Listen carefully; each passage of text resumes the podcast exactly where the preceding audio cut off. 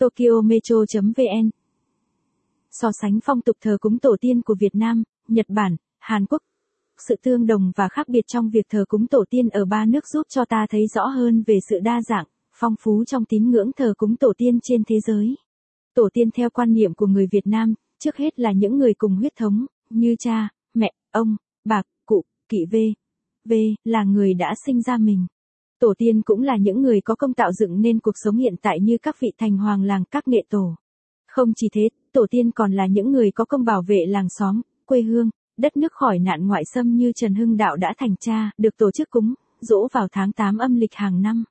Tháng 8 dỗ cha ở rất nhiều nơi trong cộng đồng người Việt.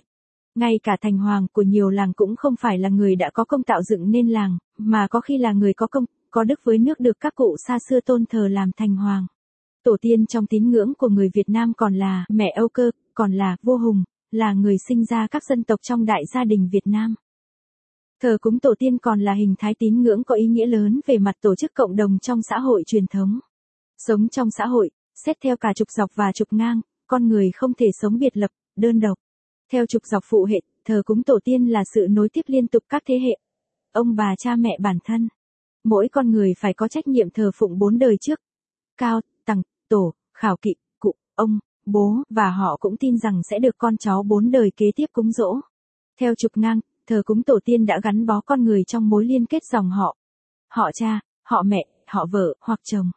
Với tư cách một tập thể gồm cả người đang sống và người đã chết gắn bó với nhau về huyết thống và thờ chung một thủy tổ, dòng họ có sức mạnh đảm bảo. Nếu bạn thích bài viết này, vui lòng truy cập trang web tokyometro.vn để đọc tiếp.